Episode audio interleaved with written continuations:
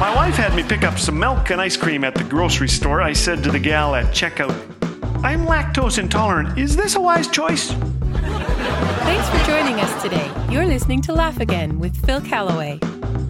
A few years ago, my wife and I were in Germany where we discovered firsthand, or first mouth rather, that German chocolate is second to none. And so, when my friend James traveled there recently, I handed him a $50 bill and said, Bring me chocolate. All the chocolate my wife can eat for, well, at least a week. After he returned and delivered on his promise, he was cutting his grass when a man of Middle Eastern descent pulled up in a late model sedan, climbed out, and leaned over the fence. James cut the two stroke engine of his trusty lawnmower and wandered over. I need some money for gas, the stranger pleaded. I'm on a trip. Any chance you could help? Several things came to James's mind, not the least of which was, Are you out of yours? Then he remembered the previous weekend when a homeless man asked for help and he'd walked on by. James had felt a nagging guilt ever since. The man held out a cheap looking ring. I'll trade you for this. James had no money in the house, but there was some in his pocket. The chocolate money from me. My wife Anne will kill me, he thought. But James knows a thing or two about the extravagant love of God, and Anne knows about forgiveness. So he handed 50 bucks over the fence. The stranger blinked and said, Thanks. He insisted James take the ring. It's gold, he said. Uh-huh, thought James. Fool's gold.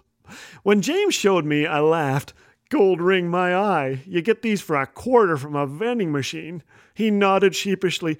But it was heavy. I compared it to my wedding ring. It was the same color.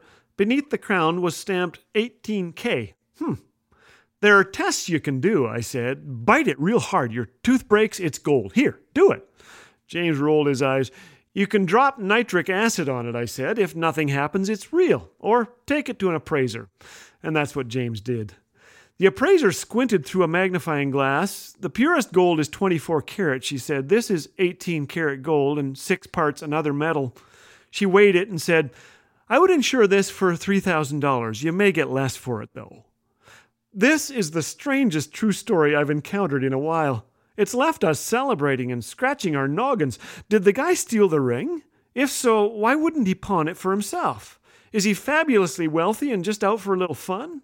Was an angelic being testing the generosity of my friend St. James? And why didn't St. James get this guy's license plate so we could trade more 50s in on more rings? Now you know where the expression acid test comes from. There are plenty of fakes out there. Each can be decomposed by acid. Pure gold cannot. It has passed through such heat that acid can't affect it. 2,000 years ago, Peter followed Jesus, then denied him. Forgiven, he wrote to exiled and persecuted believers that in God's view, our faith is much more precious than gold that has been tested by fire. In hard times, he burns away the impurities, working to reveal genuine faith. When my friend James lost both his brother and his parents in a short period of time, questions came and answers didn't. But among the whys of life, he began to understand better that God is not an arsonist, God is a refiner. He is at work in the hard times, polishing and perfecting his children with a faith that will outlast even the purest gold. I've told James that $50 bill was mine. He laughs and uses his Gollum's voice. My precious. The truth is, we both know that our faith is the most valuable thing we have, so let's hang on to the refiner. This present test may be the very thing God uses to build that faith, to purify and strengthen you. Hearing your encouragement never gets old. Every listener note we read feels just like the first. Sasha recently wrote, My family loves watching these together. Thank you so very much, and God bless you all. Thanks, Sasha.